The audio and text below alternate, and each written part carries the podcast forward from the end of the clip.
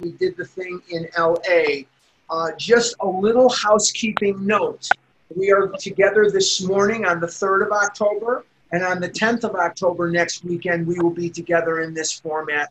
But the following weekend after that, the weekend of the 16th, 17th, and 18th, what we will do, and I know Maria or Pam or Nancy or somebody will take care of it, is we're going all, we're all going to Rimini, Italy. And Rimini, Italy is there welcoming us, and we're going to finish up that retreat on the 16th, 17th, and 18th from 6:30 a.m. Pacific time to 10:30 a.m. Pacific time because remember that in Italy that is in the evening already. So I'll be mentioning that again, but on the 16th, 17th and 18th, Friday, Saturday and Sunday, Rimini, Italy beckons. So we're hoping that you all have your passports and your bags are packed because through the magic of Zoom, we're all going on that middle weekend of October.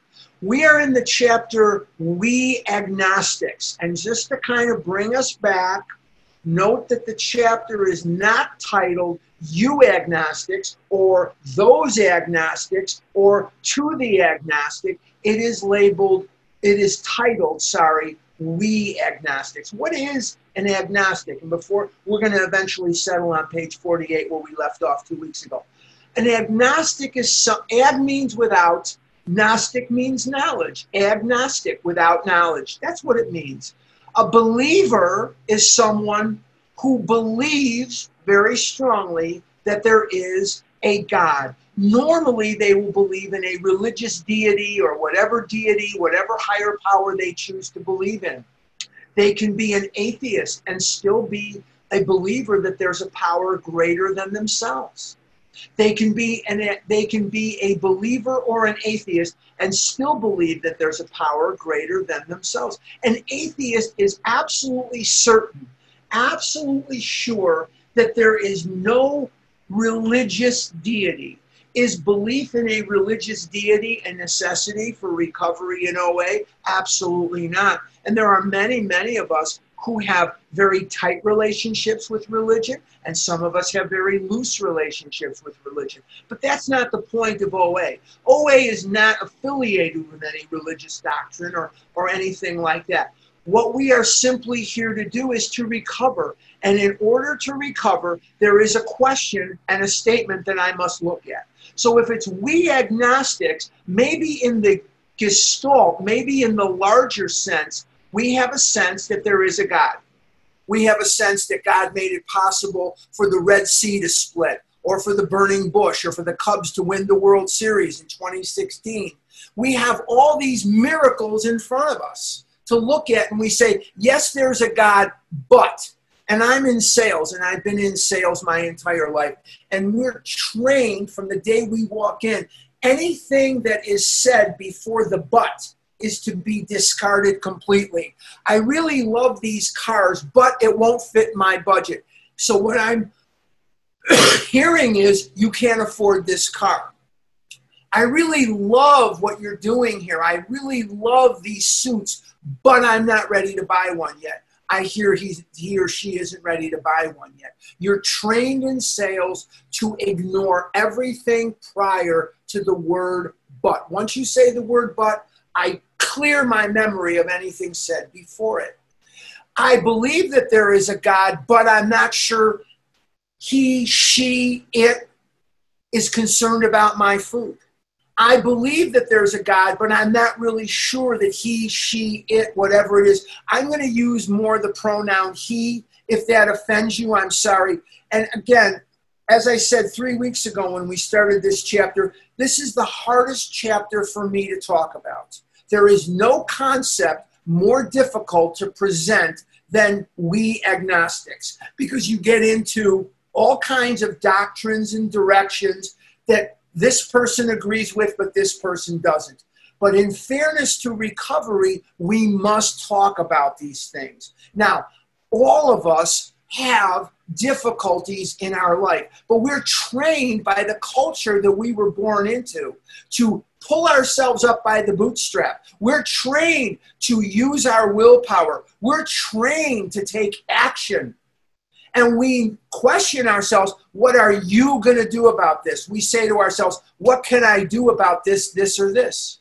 Now, we all have challenges. I've lost over 500 pounds. I have 21 years of beautiful abstinence. My life works in a lot of directions, but ignore everything before the but. I have a daughter who hasn't spoken to me in 10 years. But my wife divorced me 10 years ago. But I, whatever, you can fill in many blanks, and we all have these various challenges. Now, is belief in a higher power going to eradicate all challenges? No, it's not.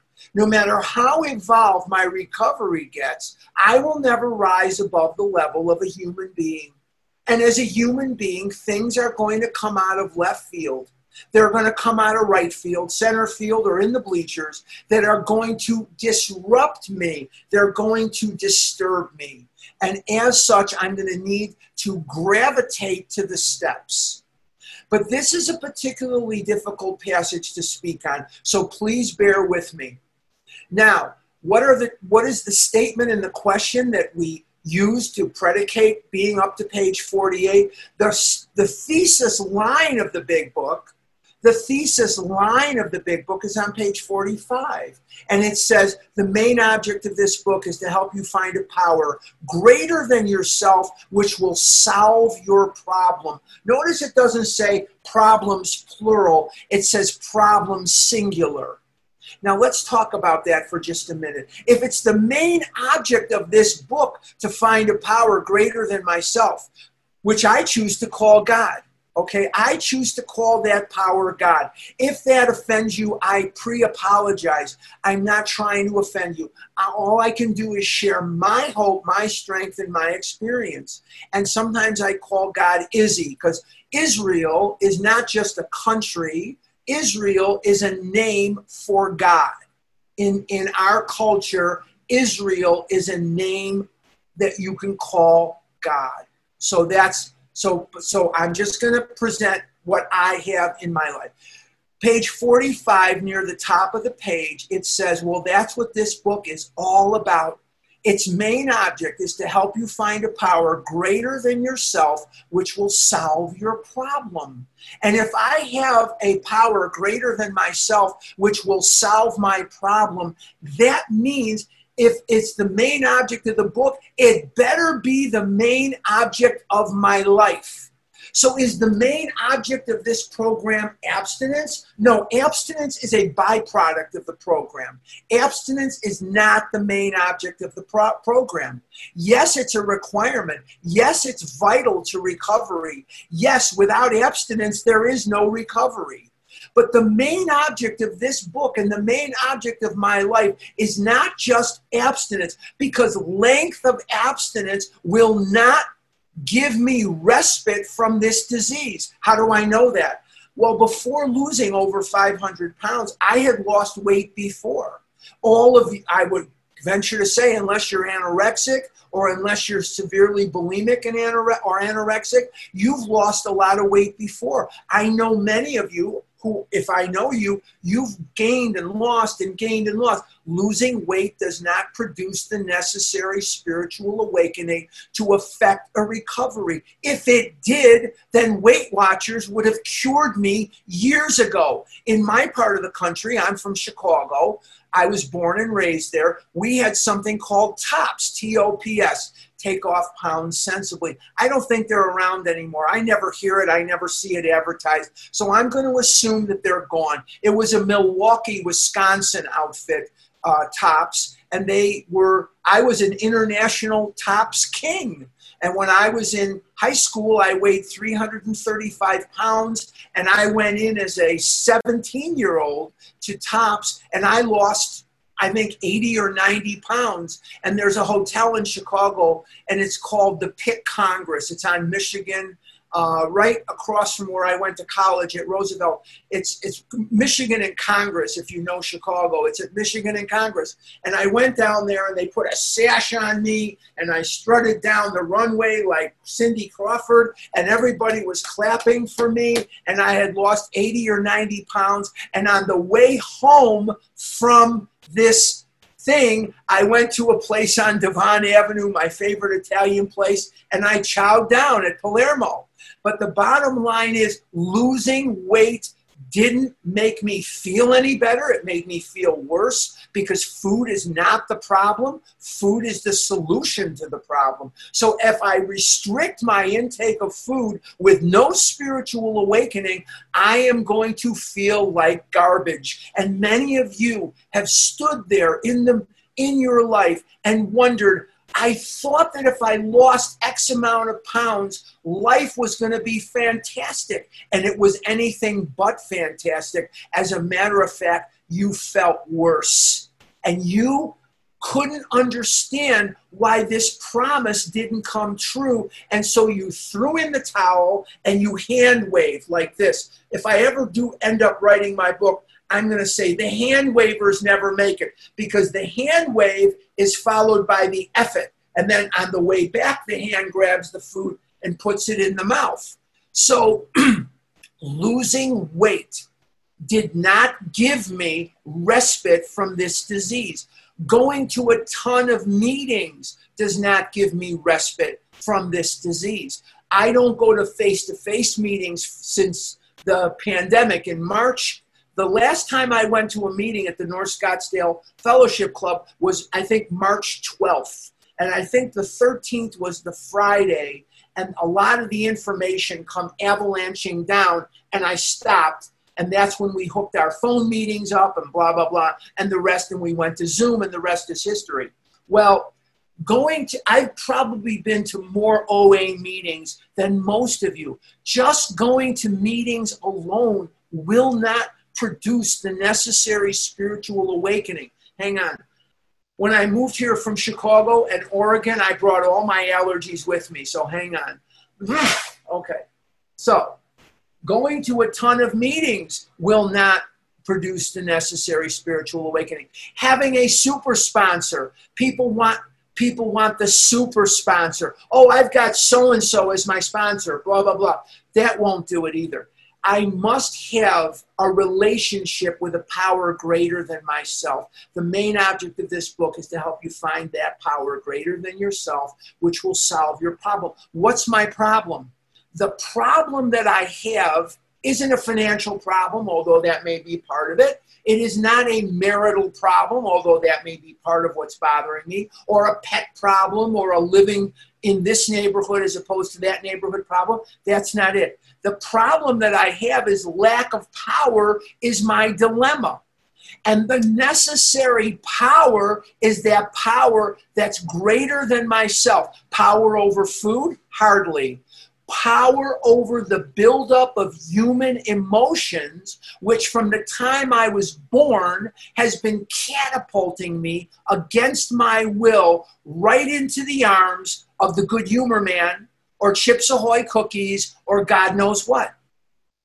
So the power that I lack is only attainable through a relationship with a power greater than myself. So it's so we have pockets of agnosticism. I'm sure that God will split the Red Sea. Positive of it. I know this, and God's going to do the burning bush, and God's going to create little puppies and he's going to create little forests and creatures and oh that's so fantastic.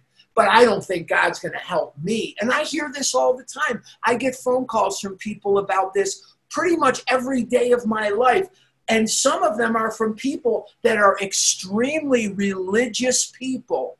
And so my definition of god is one that says, You are here with me, you care about every aspect of my life, and even when things don't go my way, even when my heart is breaking because of a divorce, or because of my girlfriend dumped me, or because the Cubs lost yesterday, or whatever that may be, I can move through my life just doing the next right thing, working a 10 step, getting out of myself, and the days turn into weeks, turn into months and years, and I haven't found it necessary for over 21 years to shove food in my mouth that I wouldn't want you to know about and that's going to destroy me.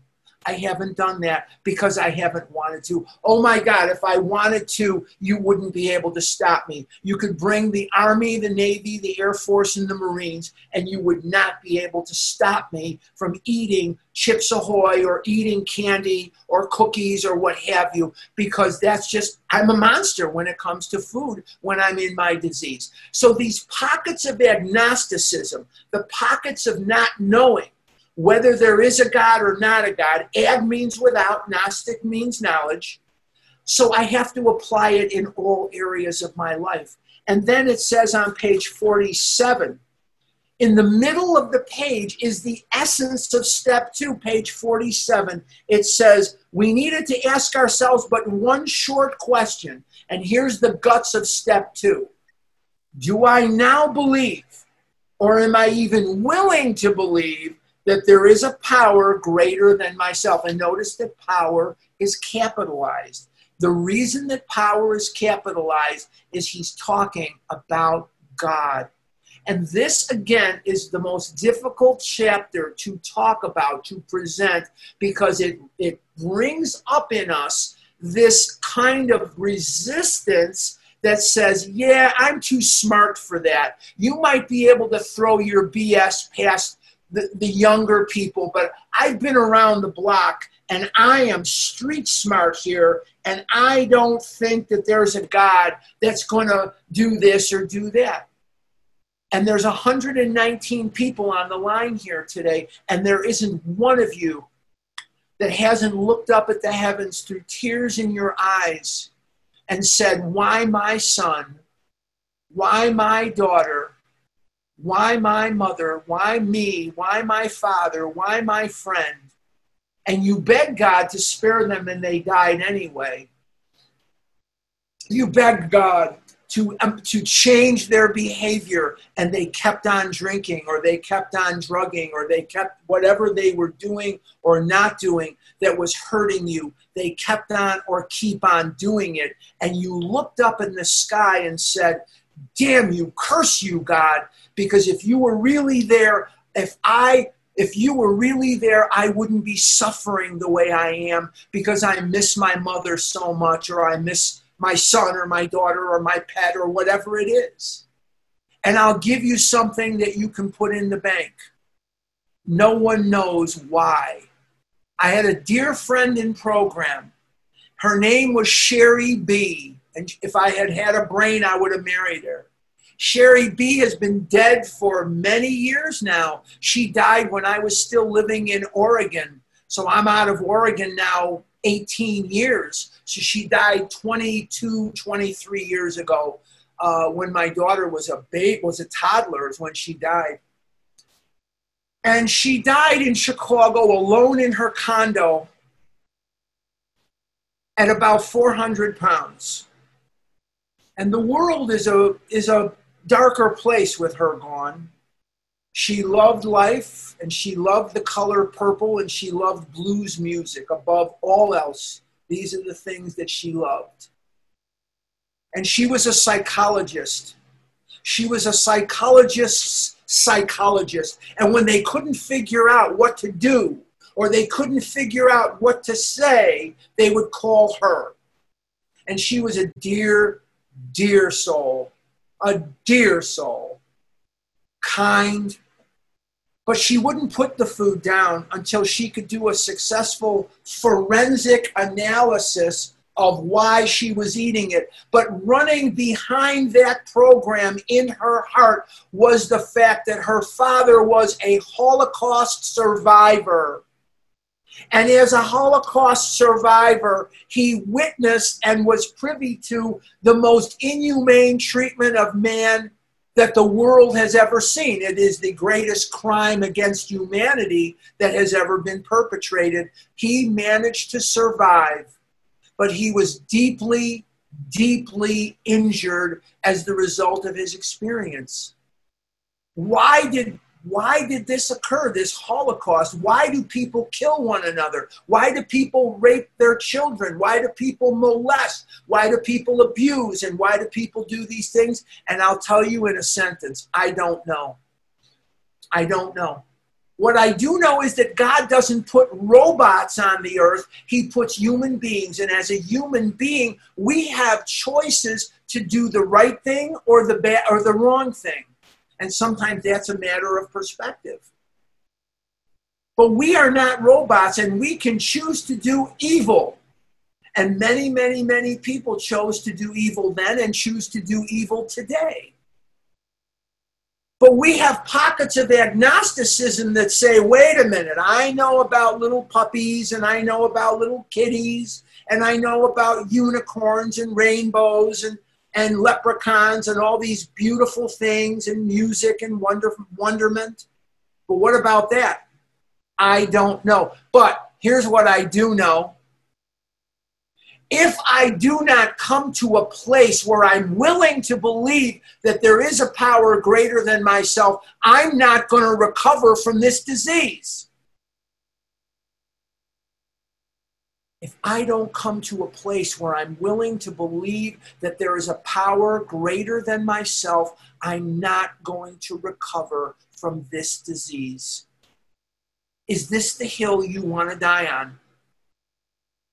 Is this as far as you're going to go? Are you going to draw that line in the sand and say to God, I will believe in you, whatever it is your perception is? If my perception or the way I'm presenting it or the words I'm using suggest a religious deity and that is offensive to you, I apologize. I don't know how to use any other words. I'm going to try to be as germ as as as, as germane. I'm going to try to be as neutral as I can be. But again, it's hard stuff to present. But is this the hill that I want to die on? Is this the hill that I want to die on? So that's a question I must ask myself too. So am I do I believe or am I willing to believe that there is a power greater than myself and I can call it anything I want. My first higher power was Lake Michigan. And if you've ever been to Chicago, it's huge. It's 196 miles long, it's 91 miles wide. It's huge, and sometimes it's violent, and sometimes it's just as peaceful as your bathtub. It just depends which way the wind is blowing. And I would go to, I went to college downtown at Roosevelt University.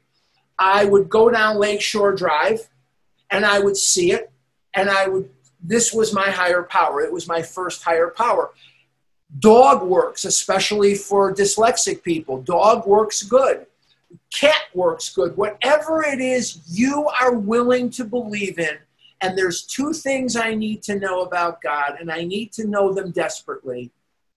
And there are, being that this is Saturday and then tomorrow, there are rabbis and priests and ministers and preachers, and there's, there's lay people and poets and musicians and philosophers. There are historians of all denominations that are going to philosophize today and tomorrow and all days about what God is and what God is not.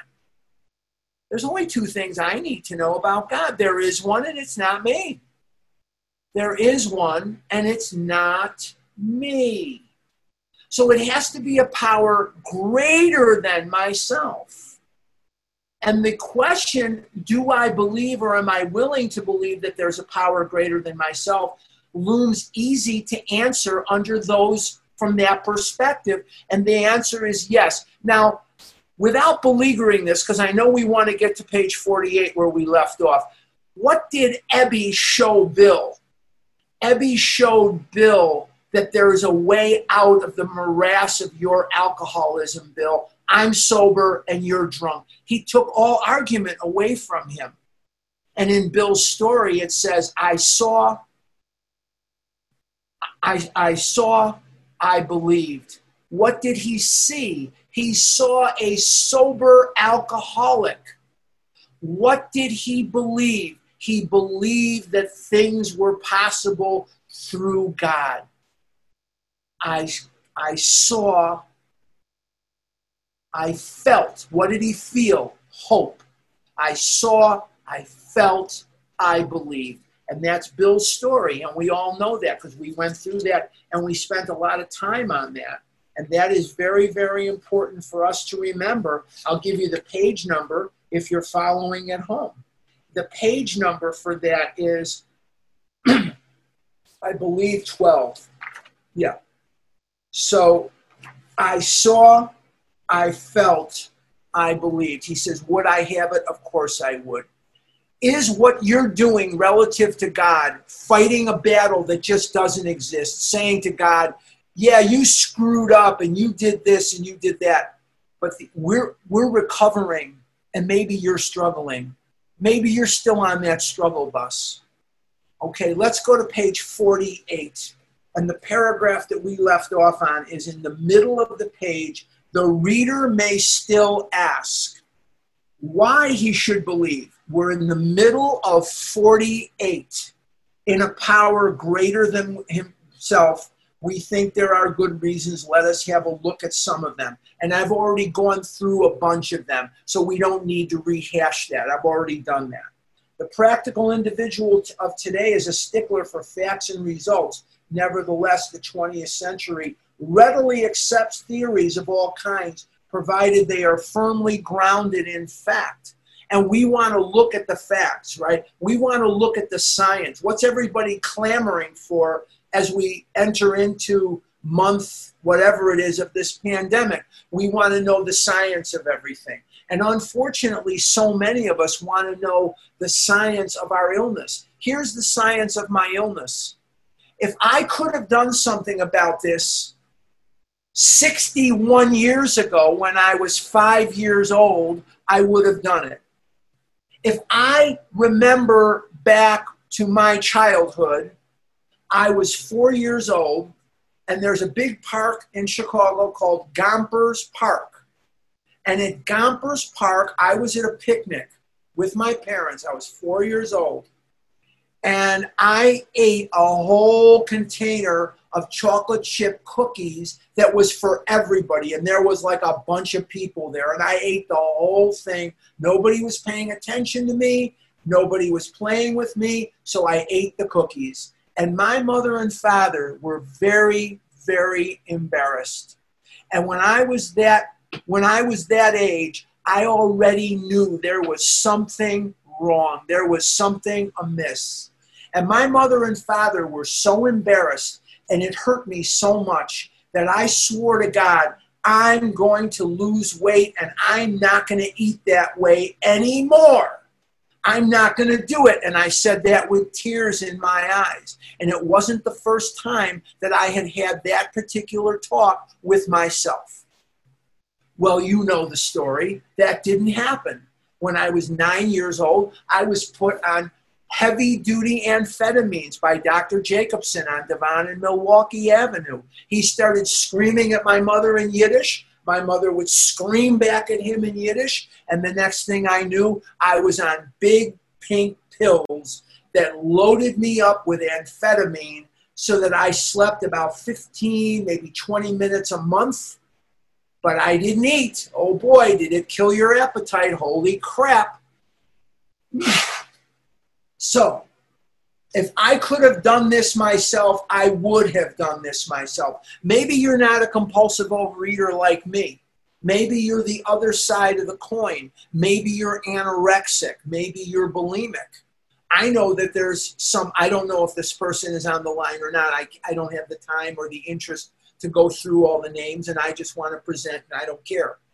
But I have a friend that lives in Northern California, and she is movie star status, movie star status, absolute movie star status. You would look at her and you'd think to yourself, if you were in a meeting of OA, what the hell is she doing here? She's an anorexic and bulimic. She's not, she doesn't have my particular side of the coin she gets a high, she gets that effect that Dr. Silkworth talks about by restricting the amount of food she takes in. She also gets a high from purging that food out. There's three forms of bulimia that are most prevalent. There's regurgitation bulimia, where you vomit.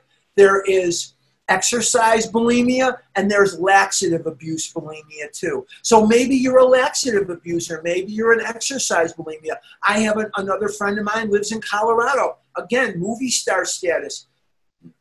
exercises beyond beyond reason hurts her body no matter what side of the coin you're on if you could have done this yourself you would have my friends that are in that category is you know they're dumpster diving gutter back alley worst neighborhood in in the city dumpster diving compulsive overeaters, just like me, but they just have a different side of the coin.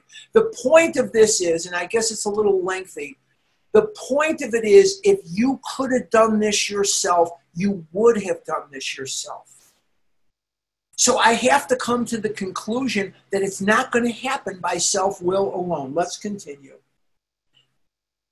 Nevertheless, the 20th century readily accepts theories of all kinds, provided they are firmly grounded in fact. Here's a fact for you put this in your pipe and smoke it. On your own, based on your willpower, based on your discipline, based on your desire not to eat this way anymore, your disease is laughing in your face. How do I know that? If that wasn't true, you wouldn't be in OA and you wouldn't be here on the line this morning. Your way sucks. Your way doesn't work. There's another person I know that's on, I don't know if they're on the line now or not. Again, I don't have the time and I don't have the interest to go scrolling through here. This particular person is female, lives in New York, and has had bariatric surgery not once, but twice or three times, bariatric surgery three times. Three freaking times. And I know people, some of them are dead, that have had bariatric surgery in its barbarian stages. When it first came out, and they did the, these people were rushed to the hospital in the middle of the night. Many of them died because that surgery was barbaric. And if that could have cured you, you wouldn't be here today. You'd be not here. You would be doing something else. And there are thousands of people dead from those stomach staplings that they would do 30 years ago. That surgery was barbaric. It was barbaric. Some of you have had staples put in your ear. Some of you, and I know that I can't see who's on here or not. Remember the person I told you that was at my first meeting? Remember that person that I told you about? If you don't remember her name, whatever, doesn't matter. I don't know if she's still on the line or not. I can't tell. We went to meetings with at least two women who had the urine of pregnant women shot up their butt. They paid a doctor to shoot urine up their butt from a pregnant woman. These methods fail utterly. And the God idea works. And that's good enough for me. Let's continue. We have numerous, numerous theories, for example, about electricity. Everybody believes that without a murmur, believes them without a murmur of doubt.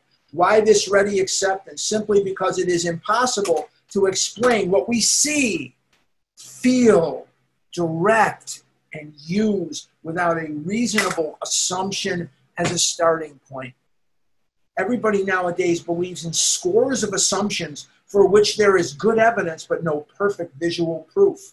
And does not science demonstrate that visual proof is the weakest proof? It is being constantly revealed as mankind studies the material world that outward appearances are not inward reality at all to illustrate. But let me just let me just ask you a question.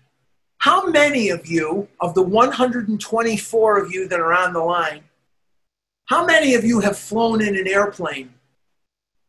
Okay. How many of you could explain to me scientifically on paper how an airplane flies? You just trusted that it would get you where you wanted to go. Now, when I was a little boy and you went to places like the Pittsfield building in Chicago at 55 Washington, you'd get on an elevator there and the man in a uniform would run the elevator. You didn't touch any controls. He'd say, What floor, please? And they would take you to whatever floor you needed to go and they would slide open the door and they would say, Here is your floor, ma'am, or here is your floor, sir, as the case may be. Now, how many of you, 50, 60, 100 stories above Earth, have gotten in an elevator and pushed a button and went up and down in a cylinder, in a tube, knowing full well that you'd be fine? How many of you could explain to me on paper how an elevator works? You just saw other people doing it, so you did it and it was fine. And through your experience of surviving it, you just got to trust it. You were taking your life in your hands. You were 50 stories above Earth. If that elevator plunged down to the bottom of that elevator shaft, you would have been killed. If that plane blew out of the sky at 35,000 feet, you would not have survived it. The chances are very low that you would have survived. And yet we see people by the thousands recovering from this seemingly hopeless state of mind and body. And we tell ourselves that because they espouse to us that they are doing so through spiritual means, we shut that off. And Bill Wilson did that too. Bill Wilson didn't like this idea of a spiritual answer to his problem. He resisted it. He resisted it with everything he had. And finally, Ebby took all argument away from him. He said, Why don't you choose your own conception of God? And that took all argument away from Bill. Why don't you choose your own conception of God? Have a God that does care about your food and does care about your life and does care about your love and your finances and your family and your friends and that does care. Now, that doesn't mean that everybody's going to do what you want them to do or that life is going to just go your way. There's nothing in this book that says at this point now life is going to be perfect and everything's going to go your way. There is no such sentence in this book. None whatsoever. Let's continue. The prosaics, but but through it all, I don't have to eat, and that makes everything better. The prosaic steel girder is a mass of electrons whirling around each other at incredible speed. These tiny bodies are governed by precise laws, and these laws hold true throughout the material world. Science tells us so. We have no reason to doubt it when, however, the perfectly logical assumption is suggested that underneath the material world and life as we see it, there's an all powerful, guiding, creative intelligence right there, our perverse streak comes to the surface, and we laboriously set out to convince ourselves it isn't so. We read wordy books and indulge in windy arguments, thinking we believe this universe needs no God to explain it. Where our contention's true, it would follow that life originated out of nothing, means nothing, and proceeds nowhere. I love going to the OA birthday. The OA birthday and the Vision Convention in Newark, New Jersey are my favorite uh, conventions. They are my favorite conventions. And the reason that they're my favorite conventions is 100% because there's a lot of recovery there. There's the World Convention of OA, and there's other conventions, regional conventions, and different things. I like the birthday, and I like the um, what do you call it, the Vision Convention in Newark.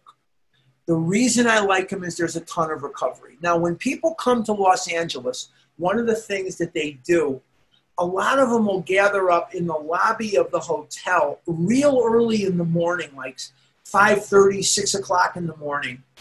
And they'll go out to the beach. They'll go out to Santa Monica and they'll go to the beach and they'll watch the sun come up over the Pacific Ocean and then they'll come back to the lobby and they'll, oh, what a miracle, what a miracle. You should have been with us. It was fantastic.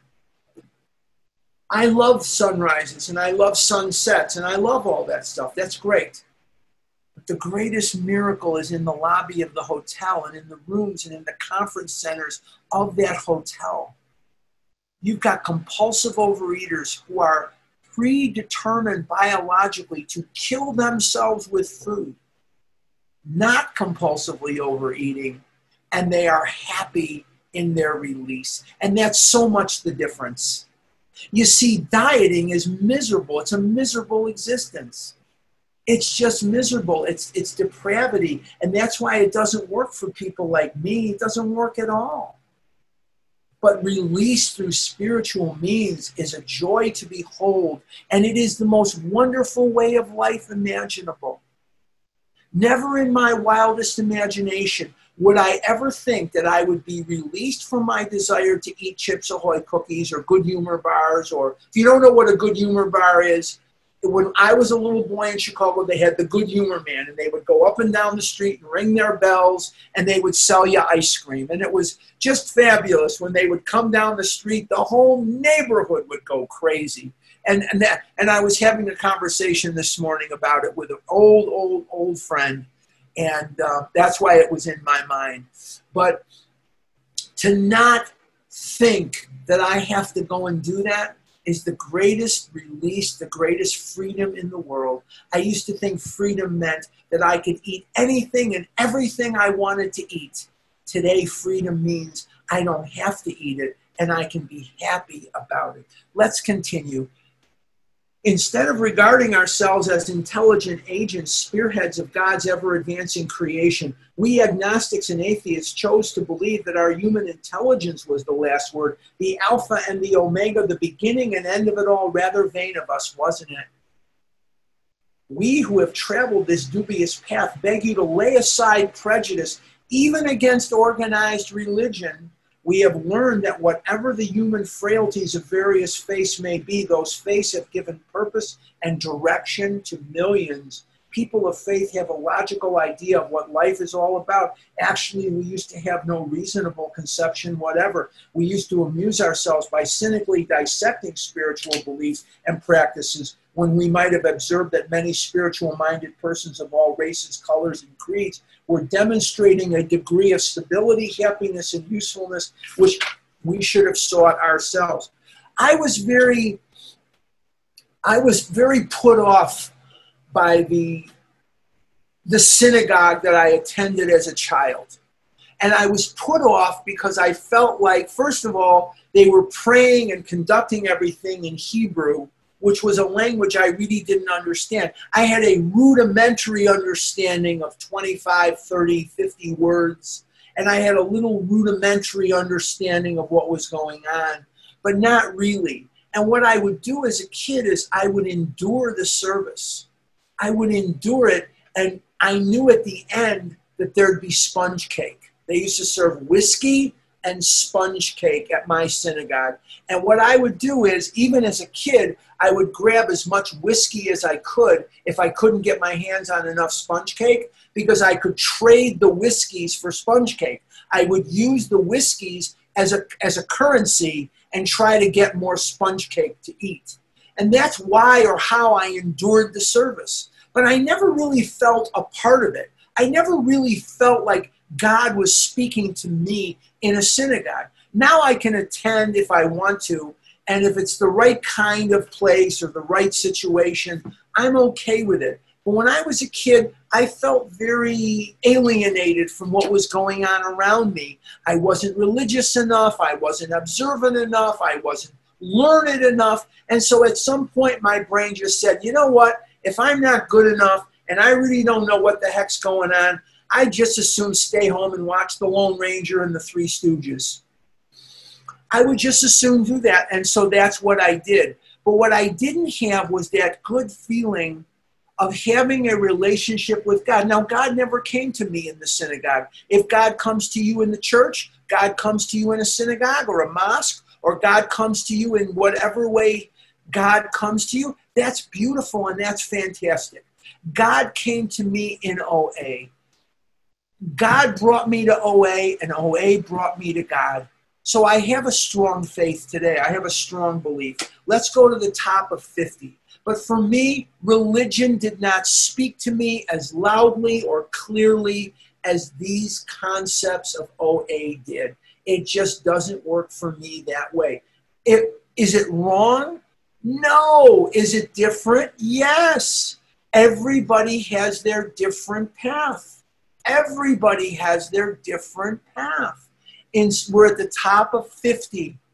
Instead, we looked at the human defects of these people and sometimes used their shortcomings as a basis of wholesale condemnation, I'm going to use Bernie Madoff. Now, Bernie Madoff was obviously not someone that I knew as a child, but I'm going to use Bernie Madoff because it is a very easy example for people to understand. If you don't know who Bernie Madoff is, he's still alive. He's the one that cheated a lot of people out of their money in a Ponzi scheme, and he lived in New York and now he's in jail. But I'm going to use Bernie Madoff as a beautiful example. He and his behavior do not represent Judaism to me. He is a person and he did bad things. I'm a person, I've done bad things. I've yelled at people. I've said offensive things to people. I yelled F you at my mother. I, when I, I was sick and I wanted a Duncan yo yo, and they brought me a yo yo, but it wasn't the Imperial, I yelled F you at my mother. And I'm ashamed that I did that, and I'm embarrassed, and I'm sorry that I did that. And let me tell you, that wasn't the only time I yelled that at her. I was very mean to her at times. I used to get exasperated. My father couldn't say vegetables, he'd say vegetables. And I'd say, God damn it, why can't you just say vegetables? And his answer never made any sense to me. He always had the same answer I never went to day camp mid a Superman lunchbox. I never went to day camp with a Superman lunchbox. What the heck does that have to do with the way you're saying English? And he was trying to convey to me he came here as a 14 year old and he went right to work. He had survived massive murder in, in Russia. He was 14 years old. He didn't speak English as a native language. He never went to school here. He went to Hull House so he could become a uh, citizen, but he never went to day camp. A Superman lunchbox meant, I'm not an American, leave me alone. But I yelled at him and I, you know, and some of my friends later on said, you know, he's just screwing with you. He could say it. But my dad would say, you want to go to Lincoln Village? And I'd say, if you can say want, why can't you say village? And his response was the same. I never went to day camp mid a Superman lunchbox. And it would get me crazy. And I said things to him and I said things to my mother I'm ashamed of. And until I did enough inventory and made amends to them, although they were dead before I came here, I felt horrible. The reason I'm bringing this up is because we have these things in our closet, we have these things in our basement and we look at the defects of character, and what we do is we say, all people who are Christian are like this. All people that are Catholics do this. All people that are that and it's not true. It's not true. Not true at all.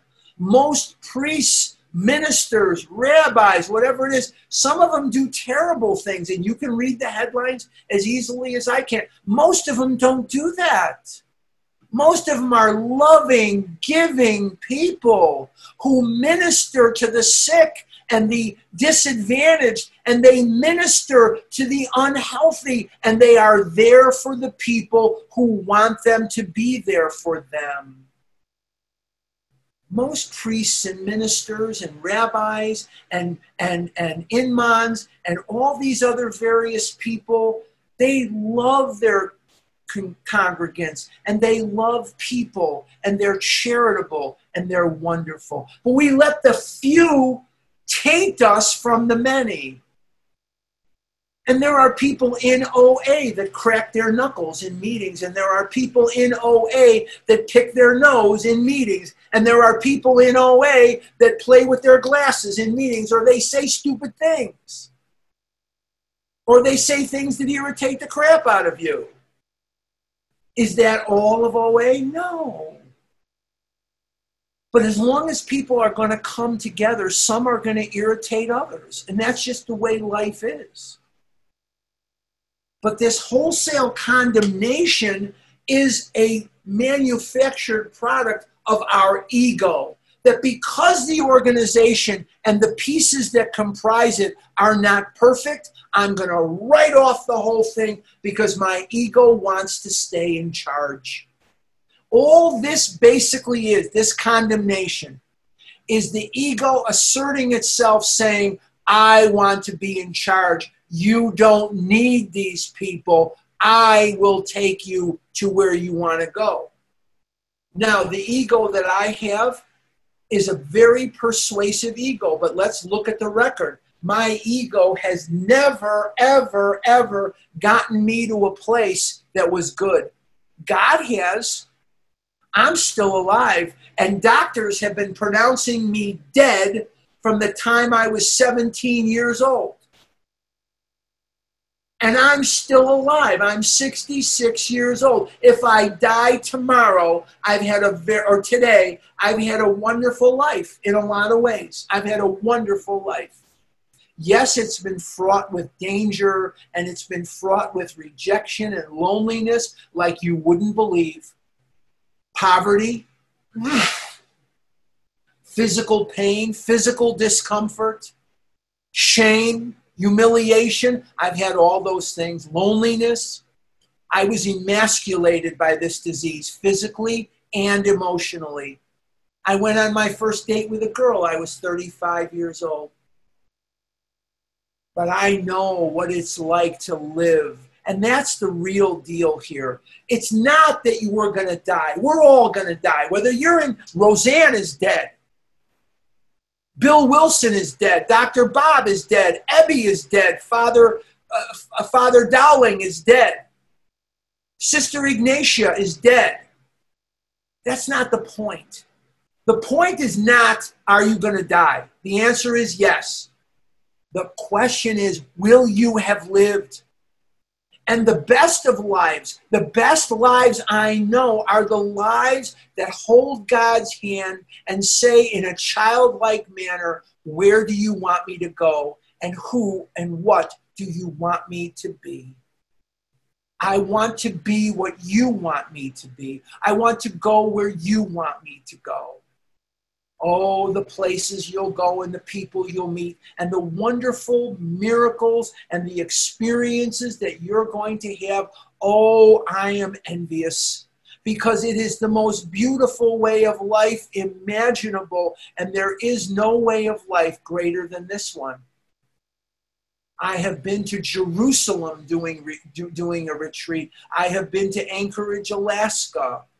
I have been to San Diego. I've been to Boca Raton, Florida, Boston, Mass, you name it. I've probably been there. I've got lots and lots of miles on the airline because I have gone hither and yon doing these. Oh, the people that I've met are so precious. You know, there's very few places in this world that you could talk to me about where I don't have friends. Whether I've met them or not, they are my friends because we speak and we understand the language of the heart. From Dublin, Ireland to Dublin, Georgia. From Dublin, Ohio to Skokie, Illinois. From Skokie, Illinois to San Diego. From San Diego to Anchorage, Alaska, and back, and Jerusalem, Israel. I have walked on those grounds and I have, or I have known the people and they are my friends. Now, do I know them for a long period of time? Not necessarily. But we speak and understand the language of the heart. And I can talk to them in ways I cannot talk to some of my other friends. They just don't understand. And the joy of seeing these people, whether it's at the coffee plantation here in Scottsdale or it's at the, the um, convention in Newark, New Jersey, or it's at the OA birthday, or I get a phone call from some of these people, or I hear your voice sharing on the line on a vision for you in the morning. There's a smile on my face and a smile in my heart because you are a part of me, and hopefully I am a part of you. Not many people have that. Not many people can enjoy that. Not many people even know that that's one of the possibilities. We all know people that are fighting against humanity to scratch out a little part of that world. And you don't have to do that. I don't have to outthink and outmanage and outmaneuver you. I can just be who I am and be here and know that God is here too. And as long as He's around, I don't have to worry about anything. It's all going to be okay. It all works out.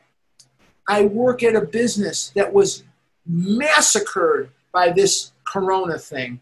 My bills are still paid. I, I may not have enough to retire right now. I may not have millions of dollars, but I've got enough money for today and I've got enough money for tomorrow, and we'll see what happens after that. I own this wall. This wall is mine. That car outside, it's mine. It's my car. I've got gas in it, full tank. I've got groceries. I've got my medicine. I got what I need. That doesn't come from my self will. My self will never provided me with anything. Let's finish this paragraph at least. We talked of intolerance while we were intolerant ourselves. Wow, there's an eye opener. So I saw the hypocrisy of this person, or I saw the hypocrisy of that person, but I didn't see the hypocrisy that I was exuberating. We missed the reality and the beauty of the forest because we were diverted by the ugliness of some of its trees. We never gave the spiritual side of life a fair hearing. In our personal stories, you will hear, you will find a wide variation in the way each teller approaches and conceives of the power in capital letters, which is greater than himself. Whether we agree with a particular approach or conception means to make little difference. Experience has taught us that these are matters which about which for our purpose we need not be worried. They are questions for each individual to settle for himself. In other words, you have to come to peace with an approach or conception that works for you. Whether that conception is a living God or a permanent God or a Jewish God or a Catholic God means nothing. All that matters is that it works for you. All that matters is that it be something that you're willing to believe in. Let's finish the next paragraph and we'll be done and we'll go to questions and answers. How's that sound good? On one proposition, however, these men and women are strikingly agreed every one of them has gained access to and believes in a power greater than himself. That's the key. And believes this power has in each case accomplished the miraculous, the humanly impossible. As a celebrated American statesman put it, let's look at the record. Alfred E. Smith was a New Yorker who ran for president against Roosevelt and his famous expression at the time that the book was being written was, let's look at the record. So, in summation of today, what we've covered and what we've talked about is many, many times we get in our own way. And how we get in our own way is we have a tendency, because of our egos, to condemn the many because of the actions of a few. There are some people that are members of, of particular religions or there's members of OA that maybe you don't like them. Maybe you don't like me. I couldn't tell you. I don't know. But what I can tell you is this just because there are people in OA or just because there are people of a particular religion, maybe it's a rabbi, maybe it's a priest or a minister or a member of the congregation that acted in a way that you just could not agree with, these little things or big things, as the case may be, put you off. And what you have is wholesale condemnation because of a few. You're getting in your own way. You're getting in your own way. And your ego is what's feeding this. It's saying, I can handle this. Okay. I also hope that today we said something that will help. This is, again, we have a few more sessions to go on this chapter, and then it gets easier for me. This is the hardest step and the hardest chapter to talk about. And let's always remember, as we said last week, came to believe that a power greater than ourselves came to believe. I came to believe. I woke up from my lethargy. I woke up from my food coma. What does that suggest? It suggests a process. It doesn't suggest an event. So if you're not going to enroll at the yeshiva today or you're not going to enroll at the seminary today or you're not going to enroll you know whatever today that's okay. We came to believe you can start the ball rolling. How do you start the ball rolling? You come to believe first that your way isn't going to work. That's where it starts for me. Maybe it starts differently for you. I don't know but it starts different for different people. But here's what I had to come to my way sucks. Ugh, my way is terrible. Yucky, mommy, yucky and my way wasn't working. So God's way does working. But I didn't have a bridge to get from where I was as an angry disbeliever in God, an angry person because my life didn't go the I wanted to be the first baseman for the Cubs, damn it, and I wanted to be the quarterback for the Bears. And I wasn't those things. So I was mad. I was mad. I wanted to be rich and thin, and I wanted the girls all to want to kiss me, and they didn't. But what I had to do was I had to start somewhere. I had to say, for today, I'm going to pray. For today, I'm going to work toward a belief in God. And it started with a description of God that I was willing to believe in a God that cared deeply about me, a God that looked out for me. I had nobody to look out for me, and God did. And when God couldn't come, He sent people. He sent human beings, gods with skin, to look out for me and to say to me, You matter to me. You matter to us. All I wanted to do was matter to somebody. I didn't have a mom. I didn't have a dad. I didn't have sisters, brothers, aunts, uncles, cousins. I didn't have that, but I had wonderful friends. This is the time of year where we're getting into the holidays. And you see the Currier and Ives and the Norman Rockwell images and you see all this stuff. And my life sure as hell didn't match up to that. My life didn't match up to the Budweiser Clydesdales going through the snow and the music starts and the lovers are in the back under the blanket and they're in love and they're getting engaged and the fireplace is going and they're all going to sit down to a turkey dinner. My life didn't look like that. My life didn't look anything anywhere near like that. Are you kidding me? So I had to start from where I was. We're going to talk about this next week. I know it's time for questions and answers.